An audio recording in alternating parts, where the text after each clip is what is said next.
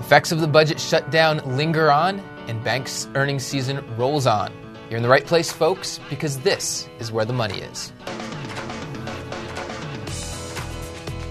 Welcome to the show. I'm Matt Koppenheffer, and right here next to me, as always, well, as always, usually, Yes, is. David Hanson. Not always on your end. Not- You're back. It's good Thanks. to have you back. It's good. It's good to be back, David. I was gone for two weeks Mm-hmm. in Africa. Did I miss anything? You didn't miss anything. Nothing- I think you were saying before. nothing at all happened. A lot of turmoil in between, but I think you said the stock market's up five percent since you've been gone. So maybe you should go way more often. I'm sure you'd like that. Well, let's uh, let's go ahead and hit the headlines here. The first one on the list today is from DealBook. Stalemate in Washington may dent Wall Street profits. Report warns. So this is all about the lingering effects. The budget shutdown. The the debt ceiling uh, discussion that that this will that this will hit Wall Street and in the second half. Do you think investors should be concerned about this? no, no, no, no, no. I'm shocked. I was expecting Not to say at, yes. not at all. And I think it's.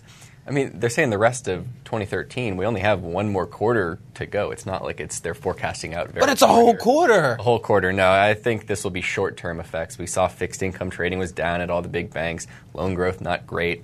It's probably going to be the same story in the fourth quarter. I don't know if we can. We're definitely not going to be able to go in and say, "Oh, that's because of the government shutdown." So I think it's a, a very short-term thing. I wouldn't be worried about Goldman Sachs, about Citigroup, some of the companies that were in this article as mentioned as uh, profits may be slowing. So I'm not concerned. I, I think when we talk about the companies that we talk about, we're talking about bigger picture things. We're talking about investing for multiple numbers of years and in, in stories that'll last a lot longer th- than this. So when we talk about Bank of America, we're talking about this repair process where it's getting back to being a, a good, solid bank that we can count on. That'll continue bes- uh, aside from this one half of 2013. When we talk about JP Morgan, it's about getting past these legal issues, which, by the way, was one of the small things that happened while I was gone. Uh, that will continue to, to, Yep. to play out even despite the second half of 2013. All right, I'm moving on to the next. We've got two headlines here. It's a twofer again. The first one is from American banker Synovus misses 3Q estimates after TARP exit. So they got rid of the TARP. They got done with that part, but the business itself, not great. I looked through the numbers briefly this morning, not super in depth yet, but the business itself didn't look to be firing on all cylinders. Mortgage banking was down, not a surprise there. Mm-hmm. But other things were down too card fees, service charges, those also down not not super encouraging. It's still a bank that, that's repairing, that's getting back to normal operating levels. So not a great quarter, but I'm not super happy about it. What was either if I the? You said there was a two for here. What was the second one? The second one is from the Wall Street Journal. This is about Regions. Regions profit falls 6.1% in third quarter amid lower revenue. So it doesn't seem to be good news over at Regions either. But I took a look at the earnings here and I wasn't that discouraged. Net interest margin is improving, and that's not because they're going out and making a lot of loans and getting more income. It's because of the cost of their deposits is going down from bef- before the crisis, they had a bunch of CDs on their books. Mm-hmm. They were paying huge rates on this. These are slowly rolling off, so they're seeing the benefit there. Other things just slowly getting better over over at Regions. I'm a shareholder right now. I don't see the stock as very attractive right now. I, th- I think it's more of a hold, in my opinion. I think it's fairly valued. It's continuing to recover. It still has an, a return on assets of around one percent, so pretty solid performance over there at Regions. But I'm not rushing out and buying more today. I think you could you could have gotten a good deal on regions, and, and I'm also a shareholder, and I was pretty happy with the price when I did get it. Today, I am more on uh, on the page that you are. In terms of both of these, one thing that I will point out is that these are two banks that, from a regional perspective, were in a very bad place to Yep. be lending during the financial crisis. So, what I would point out in both of these earnings reports is that credit quality continues to improve. And despite the top line troubles, I still think that that's something that investors can, uh, can take comfort with. Uh, the other thing that I'll point out here is this continues to smash the idea that low interest rates are free money for banks. The low interest rates are exactly why these banks are struggling. Absolutely. Third headline of the day is from Bloomberg. Discover profit drops 6.9% on boom on, on boost in loss reserves. Everybody's profits dropping. Come on. It's no bueno. Uh, particularly for me, this was one of my picks for the, the fantasy stock draft that we did. And if it weren't for this, if it weren't for the drop today, all five of my picks would be Okay, beating the okay. market. Enough I'm boasting Just, there. I'm just saying. I'm just Yeah, saying. the, the market Look, the market was not happy when they reported either. Last night it was down six percent No, no, at all. after hours. I thought it was an overreaction. What did what did you think? Well, uh, look when when we're when we're talking about the banks, uh, one of the things that, like I was just saying, you can take comfort in is credit quality continuing Mm-hmm. to improve. So I don't like the idea that you've got this big boost in loss reserves at Discover. However, it's a little bit of a different situation here because with the mortgages, with the bank uh, lending in the in the mortgage market, that got really bad and is now improving. The credit card industry did not really see that as much. There was this big expectation that there would be a huge boost in, in credit card charge offs. That really didn't come to, the- to the extent that people were expecting, and credit card delinquencies stayed low. So there, there was less of, you were working off of a lower base. So maybe this isn't as surprising as it should be. Uh, I do like the focus on expanding Discover's presence. Uh, they're talking about that in this article and the partnership with eBay's PayPal. I think both of those are good news for the future because that's really where it's at, I think, for Discover. And one, one thing to watch over at Discover that's pretty unique to them is student loans. We've seen a lot of the big banks exit this business. Discover's been adding student loans. Around 13% of their loans are student loans. That delinquency is pretty high. Came down from last quarter, but it's still pretty high compared to um, some of the other banks there. So one thing to watch at Discover, it's not a huge part of their business, but if it continues to get bigger and delinquencies rise, could be a concern. Did you notice that this was this loss reserve? Was that tied to student loans at all, or I think it was more so tied to, to credit cards, and they cited the biggest reason was job losses, which is a little bit concerning for the economy as a whole. But we'll see. It's not uh, not a positive. Anyway, moving on to the in focus. What I wanted to talk about a little bit today is I I've been gone for two weeks, and when I when I left when I left for this trip, things in the market were not looking so great. And what, what I did was I went back to October 8th, that's when I left, October 8th, and looked for a couple of the headlines on that day. And, and here were a few that I found. Uh, over at Fortune, tech stocks crushed as debt ceiling looms. The USA Today, NASDAQ tumbles 2% as shutdown drags on. And Chicago Sun Times, investors wait on Washington while stocks continue to slide. And thousands weep as Matt Koppenheffer leaves the country. Right? Well, yes, yes, of, of course, of course. There is there is always that. but it was mostly just you. weeping, Okay, yeah, but I, I, I do appreciate that.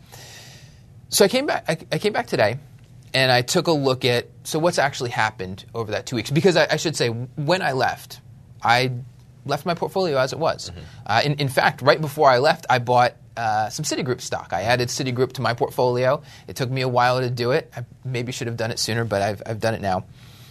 And while I was away, I didn't check my stocks. I didn't check my stocks at all. I didn't check the market at all. Uh, part of that was because I just don't do that, particularly on vacation, because I'm afraid that my wife will smash my phone or whatever device that I'm using. Part of it because I was in Africa and a lot of Right. I didn't have very many op- opportunities. So anyway, I come back today. S&P up 5.4 percent over the time that I was gone. Uh, Citigroup up 7.1 percent since, since when I left, and Bank of America up 6.1 percent. And, and one of the things that I should mention too is that over the period when I was gone, that was when a lot of these big banks, including Citigroup, including Bank of America, were going to be reporting earnings. So there's even more of this opportunity for More volatility. news. Yeah, Quote, news. exactly. More more news that I was going to be missing. So, look, the, the point here is that this is a two week period, and, and I know that there are some investors out there that this would be a really uncomfortable thing to do to leave for two weeks, particularly when there's something big like this budget uh, shutdown going on. but as we talk about on this show, we're always thinking in terms of five years. We're thinking in terms of 10 years. And so when I was leaving to go away, it didn't even cross my mind. Well, let me, let me rearrange my portfolio so that it's in, in such a space that I can leave for two weeks and feel okay. Uh, because I've already ha- I already have it in a state where I'm thinking this is where I want it over the next five years. Uh, nor was I thinking, well, I've got to find a place where I can get internet access in, in Zimbabwe so that I can check my stocks every day that I'm there. Um, I may sound like a broken record talking about this because we've talked about this a lot before. How, in general, I tend to not want to check my stocks and how they're doing except on a quarterly basis, really, at most. Uh, but I'm okay with that. I'm okay with sounding like a broken record on that because I think it's really important.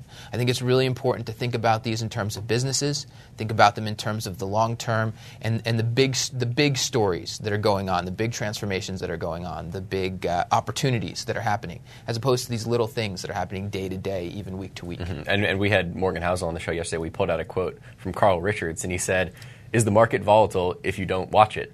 kind of like if a tree falls, a tree in, a, falls, a, in, falls in a forest. Yeah. And I think it seems like the answer is no. It doesn't really matter because it's still going to going to have its ups and downs. But in the end, while you were gone, we went through the debt ceiling, the government shutdown, bank earnings, all this stuff. It was a good time to be gone. I'm not going to lie. And it didn't matter. And we had Morgan on a couple uh, episodes before, and he said this stuff doesn't matter. It's all noise in the short run. It does not matter. It doesn't matter in the long run. Doesn't matter in the short run. Well, and, and again, the, I mean, the expectation when I left wasn't that I think the market is going to go up, but the fact that it has gone up. Mm-hmm. If somebody had been watching this over two weeks and the volatility just gave them a little bit too much unease because they're watching their stocks every day, mm-hmm. and they decide to sell a bunch of stuff.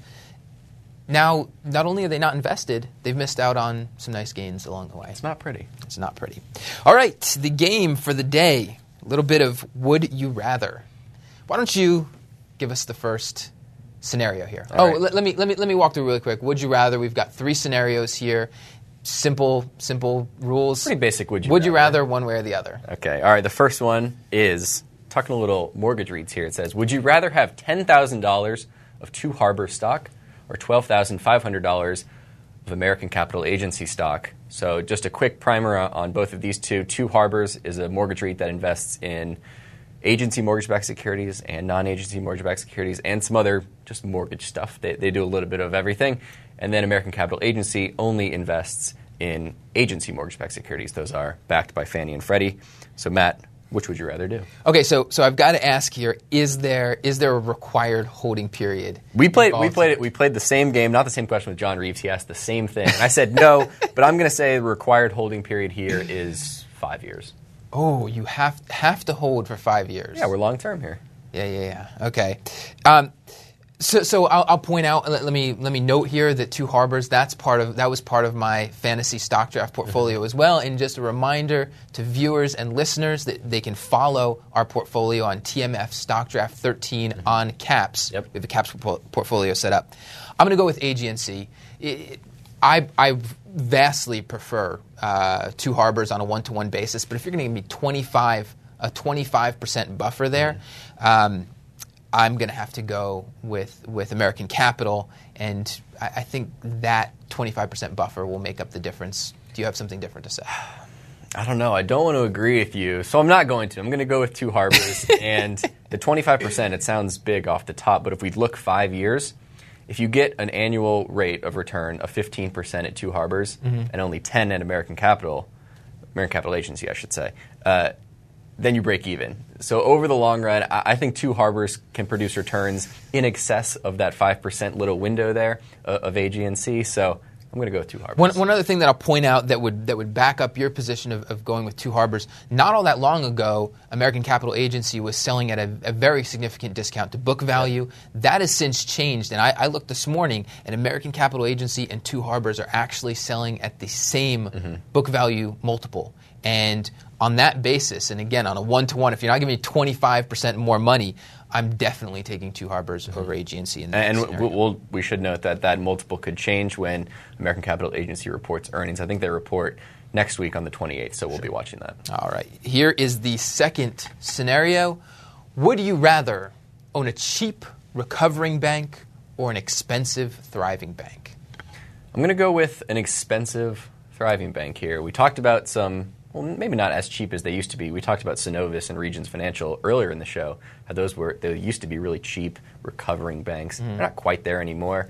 And those those were good buys if you got them at the dirt cheap levels. But over the long haul, I would go with an expensive, thriving bank like a U.S. Bank Bancorp looks expensive on paper, but when you look at the returns, the returns are there to justify a compounding book value over time. So I'm going expensive. What do you say? I am glad you said that because I'm going with a cheap recovering bank. Okay. when I look at regions today, so you just pointed out regions as an example. I would no longer characterize that as a as a cheap bank. I agree. It's, it's really not anymore.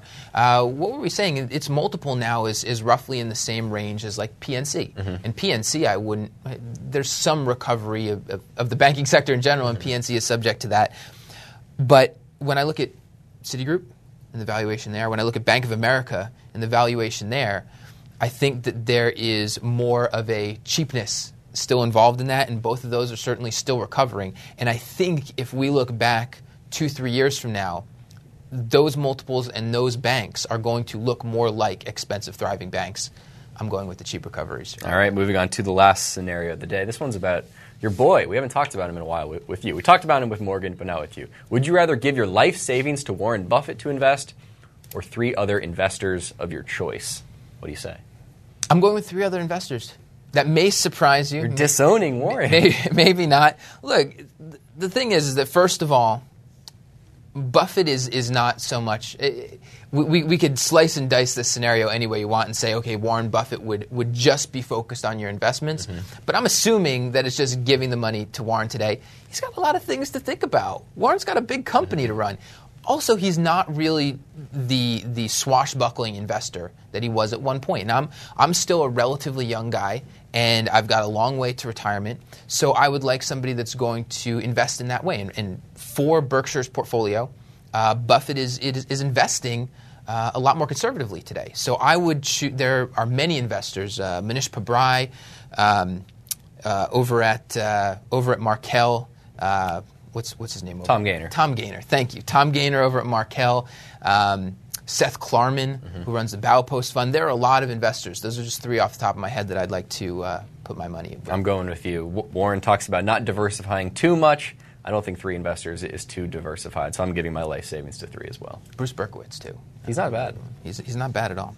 All right, let's finish out the day, as we always do, on the Twitter sphere. All right, the first one we're looking at is about Jamie Dimon from David Widener. He says Jamie Dimon is a Ken Lewis with confidence, and he links out to an article saying that uh, Jamie Dimon's been praised a fair amount uh, since the financial crisis, but he's saying maybe he's just been praised because everyone he's compared to isn't that great. And he pointed out Ken Lewis, Ken Thompson from Wachovia, uh, multiple Citigroup CEOs in the past. So, fair comparison there. What do you think? No, I mean, if, if he's saying that the people that he was compared to weren't that good, and he's better, well, guess what? He's better. He's better. He's But not. He's saying he's not great. He's better, but he's not. J.P. Morgan was seen as such a gold standard that could do no wrong, and that doesn't appear to be the case. The, the, the Jekyll and Hyde media thing on, on Jamie Dimon and, and JP Morgan has been really strange, I think, because he was, Dimon was seen as the second coming, JP Morgan was seen as the gold standard after the financial crisis, and now that's been totally turned on its head. I think, I, I I'm not into conspiracies, but I think there's something political involved in there. I'm, I'm pretty sure there's something political involved there.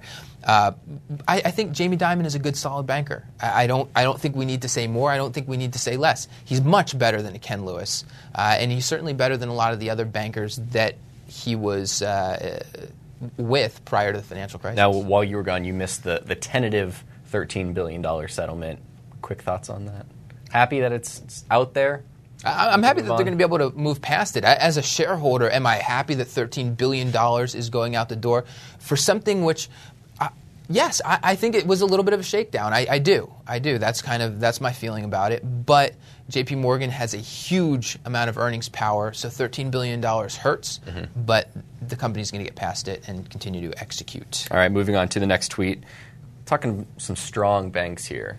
This is from. You want to take gonna- this one? are you to let me, are you to let me run over them? You can take this I, one I can read the third. I, Go for it. this is from Kate Long. That's at CATE underscore Long. No U.S. banks in the world's top 10 strongest banks. and she links out to a, a visual there from Bloomberg.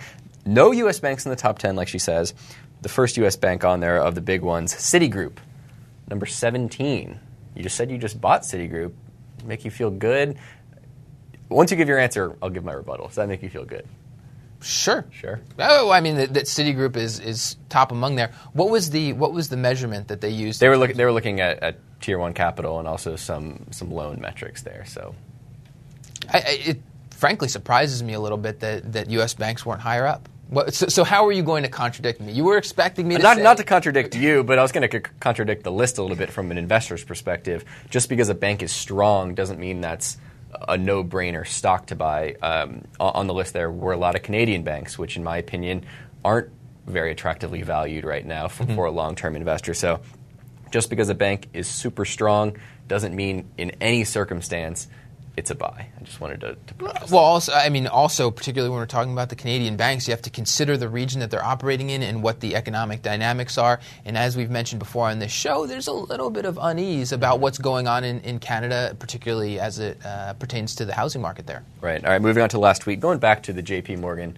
13 billion. This is from our Twitter account at TMF Financials. You can tweet us there. And the tweet is J.P. Morgan's settlement would make it the 121st largest country by GDP last year, eclipsing Chad, which only had a GDP of just north of 11 billion. And that stat was actually from our very own Patrick Morris. He did an article yesterday. 13 things smaller than the JP Morgan settlement. I would encourage everyone to go out. I imagine that there are plenty of them. out. It was very interesting. So, 121st biggest country, not bad. Not not bad at all. I, you know, I, I I think I saw somebody comment on this that it was an example of no good deed goes unpunished.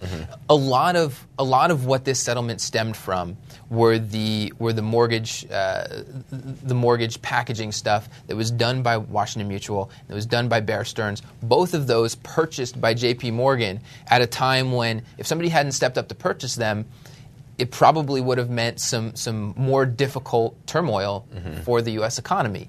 So it's kind of like I, I mean, they, J.P. Morgan got a really good deal on both of those banks. So maybe this is just paying a higher price for it. Mm-hmm. And and in retrospect, the deals probably still look pretty good, even when you tack on this 13 billion. But yeah, it's a lot of money. It's a nice chunk of change. It is a nice chunk of change. well, that's our show for today. I am back and I will be here all week, but of course, David will be here all week because Always. he is always here. Thanks for watching, folks. We will see you tomorrow.